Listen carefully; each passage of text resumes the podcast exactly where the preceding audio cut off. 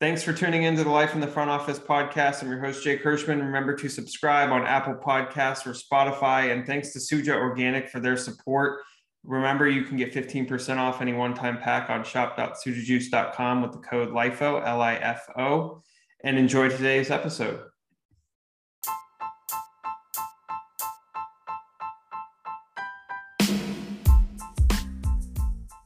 Welcome to today's episode on the Life in the Front Office podcast presented by Suja Organic. Excited to have my guest on and Tyler Potts, Director of Partnership Sales for the LA Rams. And just excited to talk to Tyler about his journey into the partnerships world, uh, his experience across multiple NFL teams, stadiums, uh, and now in uh, good old fancy LA. So, uh, Tyler, welcome to the podcast. Thanks for having me, Jake. Uh, I look forward to chatting with you today. So you you spent some time at Pepperdine, which we're not going to get into the fact that you got to be on top of a hill in Malibu for college, and then Dallas, Vegas, and LA. So so needless to say, you've been in some decent places along the way. Yeah, I've been uh, I've been very lucky that uh, location wise, it hasn't been too uh, too tough on me. Um, the uh, the beaches of Malibu we my fr- college friends and I joke that uh, it's very rare that when you're in college you live in the most expensive neighborhood um, you'll ever live in in your in your entire life.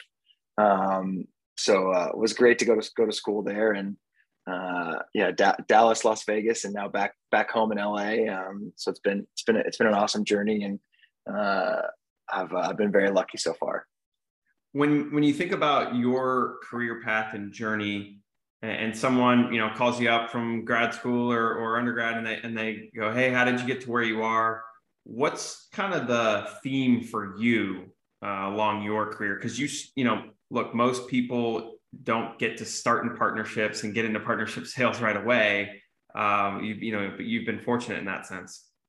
Yeah it's it's funny. I have a um, I have a really strong mentor of mine christian howard. He's the vice president of partnerships at the at the raiders. He was at the Clippers for 25 years. And I was actually in college at a um, kind of college sports um, symposium or a, at the LA Athletic Club. And he was the Clippers at the time. And there were a couple other LA sports teams up there and they were speaking a panel to college students. And after the, the panel, I went up to him and I asked, you know, Hey, Mr. Howard, like I'd love to work in sports. Like, what do you, what do you, what advice do you give? And he was like, dude, go sell for the Sparks, go sell for a AAA team, go work at go work at you know a WNBA team, go work at a at a college. He's like, and if you can do that, then like then come to the NBA, then go to the NFL, whatever. And the, the story he loves to tell is we inevitably ended up working together when I was at the Raiders. Um, is I listened to his advice and I graduated from college and went to go work at the Dallas Cowboys. Um, and so, but what I would small say is like small market, the, whole, the whole deal. Uh, what I would say is, you know, for, for me, you know, again, I'm very, very lucky that I had a couple internship experiences working at USC Sports Properties, uh, and then interning at the Cowboys that led to you know having the introductions and connections to start my career on the partnership marketing side at the Cowboys. Um, but what I tell when I talk to to students, um, the differences that I see in the interns that get hired on full time and the interns that get patted on the back and say, hey, thanks for coming, great job, very rarely has to do with their level of of work, like the actual work they produce, and has much more to do with do they care and are they willing to go above and beyond what they're asked to do. Um, and that doesn't mean like you stay 14 hours just to stay 14 hours, but that means at the end of the day, when you're if it's hey, you're supposed to be go home at five o'clock, you go around to the team and say, hey, what can I help you with? How can I help you finish your day? Right. Um, it means when it's like, hey, we need someone to volunteer to help do this appearance with a player on Saturday or go to this community event. Yeah, hey, be the first one to raise your hand. Um, because there's a lot of people that show up from nine to five and do great work within that nine to five. Um, but if you're not willing to go above and beyond that, and again, I don't necessarily mean hours, but an effort and care, um, that those are the people that make that make the difference or or make it in, that I've seen. Yeah, I love your point about it's not always the hours, right? It's just purely the approach or um, you know the the context of like where you're helping, right? Yeah. As opposed to what um, when you think about your experience going from internships to full-time job making that transition i think a lot of a lot of people in the industry it's like there's there's these hurdles right? It's like okay so from intern to full-time job from full-time job of you know entry level to mid-level to then right? It's like there's always this transition in each step yeah. um, and in your case right for the most part you had to go somewhere else to move up and that's the case for a lot of people. But what would what advice would you give to somebody from the the transition aspect of you know, it, for you, you went from intern to entry level at the same place. And so therefore, sometimes people still see as the intern, right? Yeah. Yeah. You know, and it was, it was a conversation um, that the, my, my boss at the time, Jennifer Sogalski, and, you know, had with me of like, Hey, you, you, you aren't the intern anymore. So one, act like that, right? Make sure that your actions show that you're not. Um, and the quality of your work needs to needs to show as well. Um, you know, I think at a, at a place like that, you know, I was lucky that there was another intern that came behind me um, that filled my spot in the intern in in the internship. Uh, so it wasn't like I was having to still do the same things plus the full time job. Um, but I think it's it's in each of those transitions, you know, whether it was from intern to full time or you know soon as soon as you became a coordinator, like, okay, I want to be a manager. And as soon as you become a manager, I want to be a senior manager. And I want to be a director and and so on and so forth. And as a director, like, great, when, when I have the opportunity to be a VP, right? Those are all of the the the things that are part of that transition. And what I would say is there were a lot of times in my career where I thought I was ready. Like, oh, I'm ready for this. I'm ready for this next one. I'm ready for the next one. And I had good mentors that said, hey, be patient. You're not ready yet. Um, and that was frustrating at the time and I look back now, and when I ultimately got those opportunities, I said, "Oh, I wasn't ready. Oh, I'm better now because I because I didn't get the promotion 18 months and I got it 24 months in or 26 months in, whatever."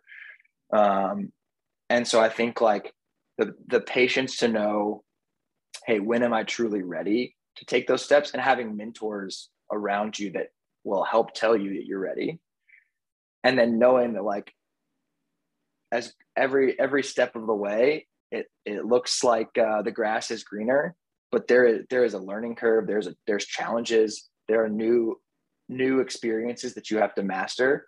Um, and so there's a ton of growth in that and the patience in that growth i think is really important.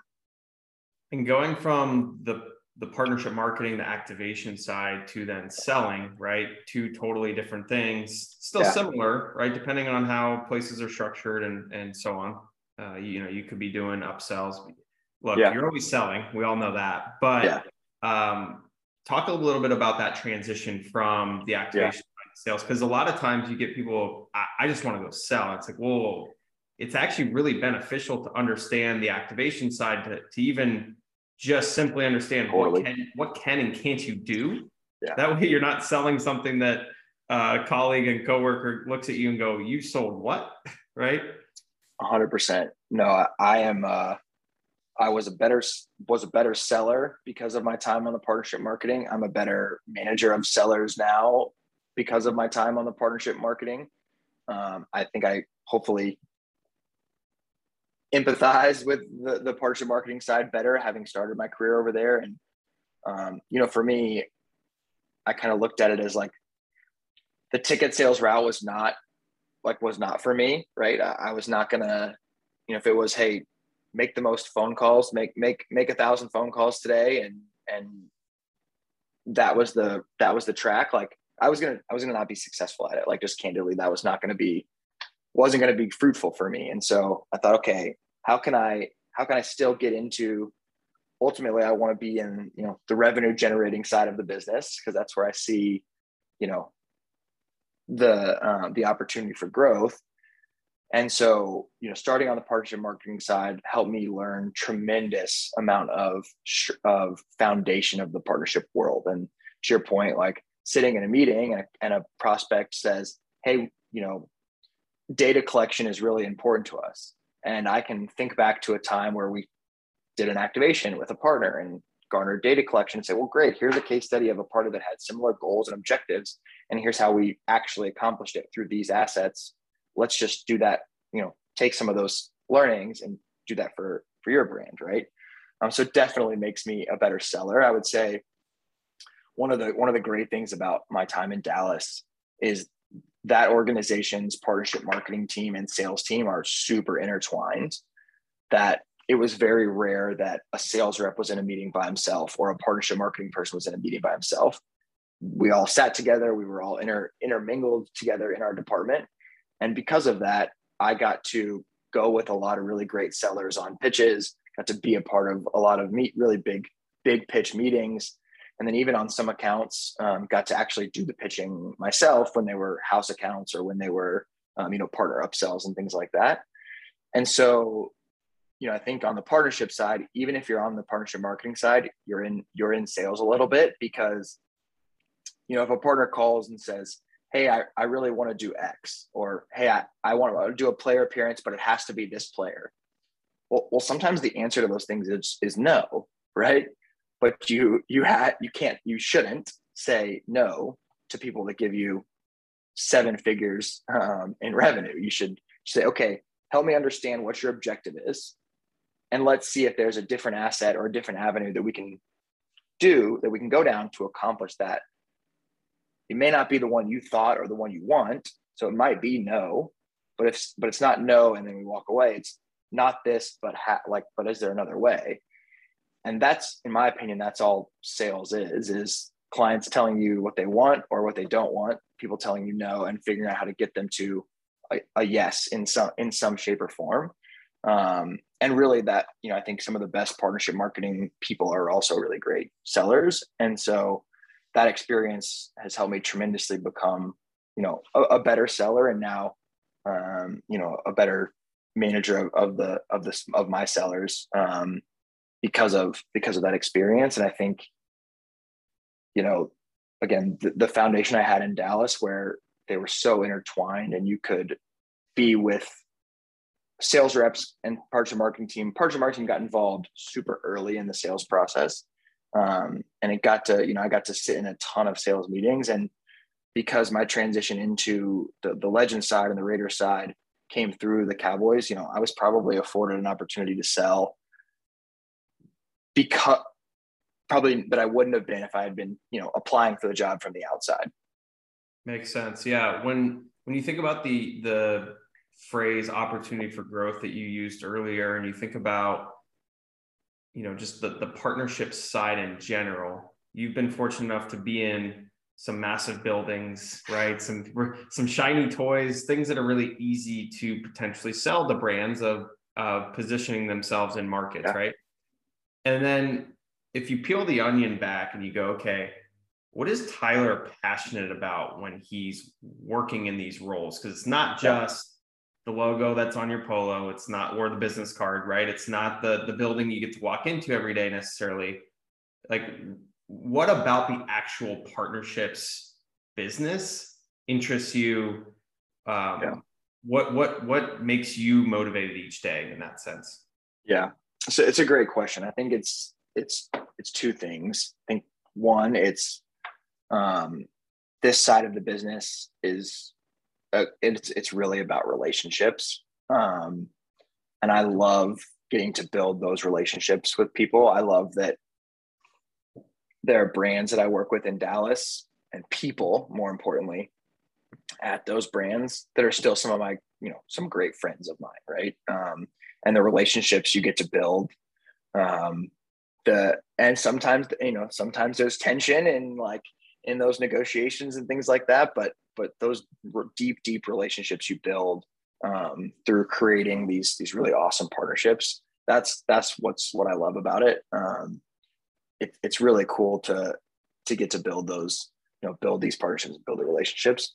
The other piece of it and this is where i've been tremendously lucky in my career is to get to work on like bleeding edge partnership opportunities, right? So when you think of when I was, you know, my time at the Cowboys and, you know, some of the partnership we worked on as we built out the star and really the first ever team to monetize their practice facility, right? And really build a practice facility that was open to the public. You could have tours at that, you know, generated sponsorship revenue outside of just their naming rights. Um, stuff that wasn't just sports business journal front page news, but was sports industry front page news and, and really innovative partnerships. And I think that that my time at the Star and at the Cowboys, like getting to work on things that were really, really bleeding edge in in the space, and then going to going to Las Vegas and working on, you know, at the time was was one of two of the biggest projects in, in NFL history, right? With with the with SoFi Stadium and Allegiant Stadium getting built at the same time,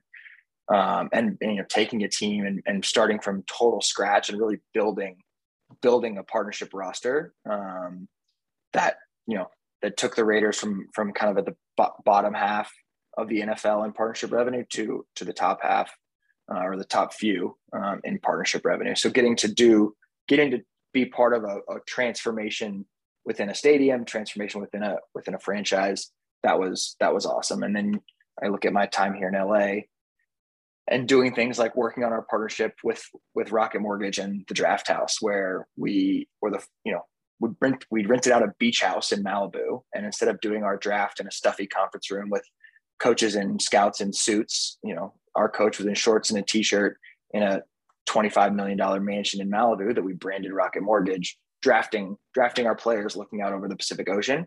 Um, and for that to for us to get more impressions from our draft press conference this year than any other team got, and we didn't even have a first or second round pick. Like those are the things that are hopefully dis- disruptive in a positive way in the in the partnership industry that it's really fun to get to be a part of and and that's really what like creating those again positively disruptive partnerships is um, is kind of the the pinnacle in my opinion.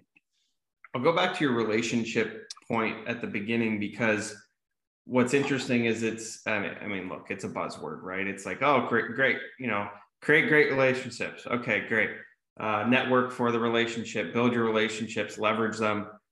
But then it's another thing to actually do it and do it successfully which again success is to your own measure. But um, when you think about building the relationship, what are the one or two things that you focus on the most tactically or strategically in terms of building the relationship and how do you actually go about it?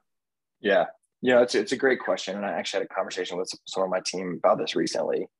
Not every single one of your partners is going to be your like best friend. And they're not all going to love you all the time. Right. Um, so you have to you there are certain relationships that you build that you that okay this is a this is a work relationship but also has a personal side to it. There are some that are just work ones and you have to treat all your partners equally but you have to build those relationships the same way but you have to also be comfortable that like not everyone's going to love you back the way that you might love love them. And i would say the the biggest piece of that is is being being genuine um, and being yourself because if you're not genuine then over time you will get you will get tired of the relationship because you have to try and be something you're not all the time. And really really what what i truly believe if you said hey what's the what is the core of your job or what's the core of your role? And, and really probably in any sales role but specifically i think on the partnership side it it's two things. Do the people at the other side of the table trust you? And do the people on the other side of this table want to want to do business with you? If they trust you and you've built rapport and likability and they, they think you're someone you want to do business with the rest of the stuff will get worked out. It may not be with that it may not be this deal with that brand today but it but it might be at they may be at another brand in three four five years. You may be another place and there might be an opportunity to work together right? So you know i think the biggest piece is how do you how do you how are you genuine? How do you create likability and build rapport? Um, and how are you making sure that it's not about the deal but it's about building the right relationship creating that trust so that they want, to do business with you and being okay with them saying hey this is I, I like you. You're great. We enjoy working together. This isn't the right deal for us right now. And having some comfortability walking away from that sometimes and be like okay because you know there's another one down the road um, because of the relationship you built. And it's a fine line and then we'll your answer is probably going to say well it depends but that person that says no way, but you've created some sort of foundation of a relationship. How do you stay in touch with them? What's the what's the cadence?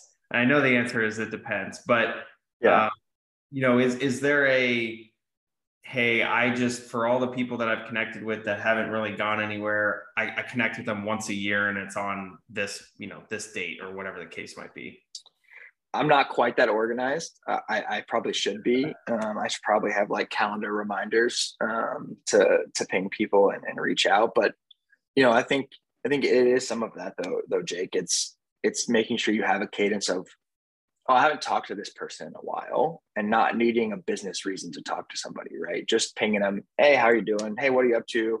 Hey, I'm going to be in your city. Let's grab a drink. And it's not it's not because you have a motive it's not because you're working a deal it's just because you're trying to build that that relationship and i think that's what's that's what's important so you you know figure out the cadence you're comfortable with i I've had brands that I did, did ultimately didn't do a deal with, and I thought we built a great relationship. And you know, there's the fun like gimmicky sales things of like send them a bottle of champagne and say keep it on ice for when we finally do get a partnership together, right? Like there, there's all that kind of stuff. But I think the the genuine relationship building it's creating that cadence you're comfortable with, but but making sure that you're not only ever talking to them when you have something to pitch them or you have something to sell them. It's hey, just just checking in. Hope you're doing well, right? Like handwritten and, and mixing up how you do it, right? Is it a handwritten note? Is it a call? Is it a text? Is it an email? Is it an invite to a game? But hey, no, there's no strings attached to this. Just just come just come hang with us, right?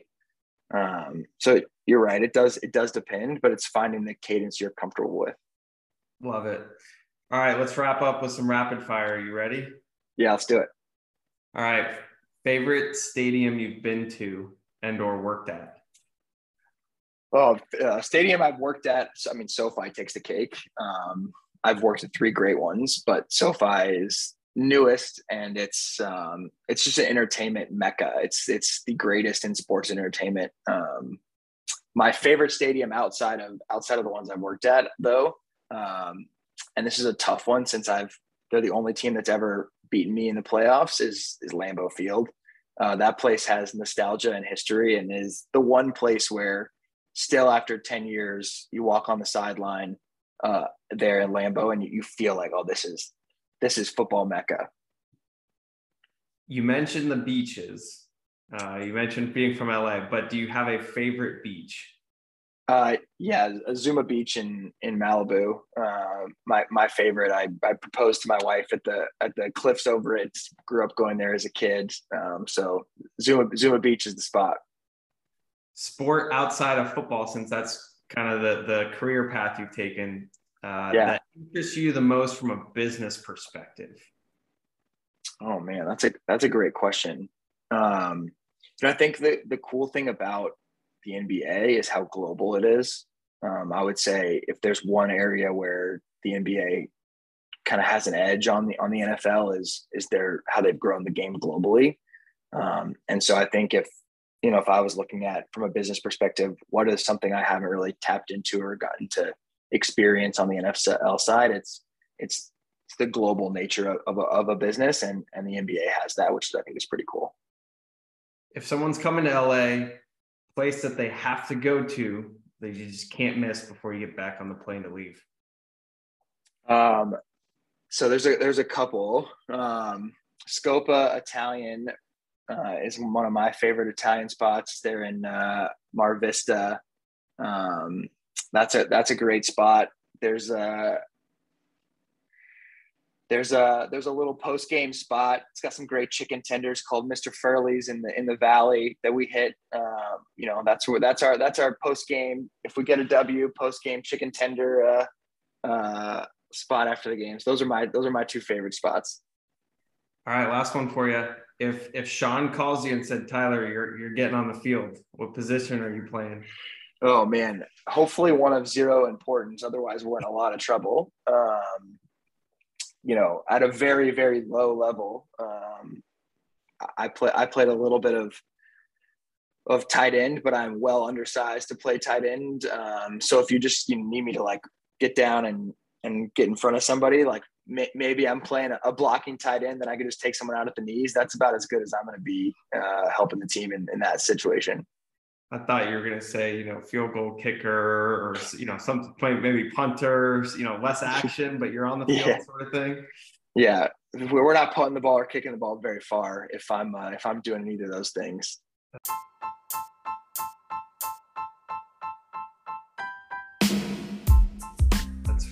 Fair.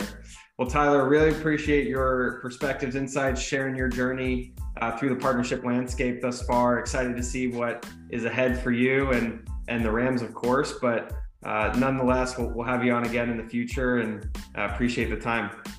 Of course, Jake. So so much fun chatting with you, and uh, I look forward to talking again soon. Appreciate it.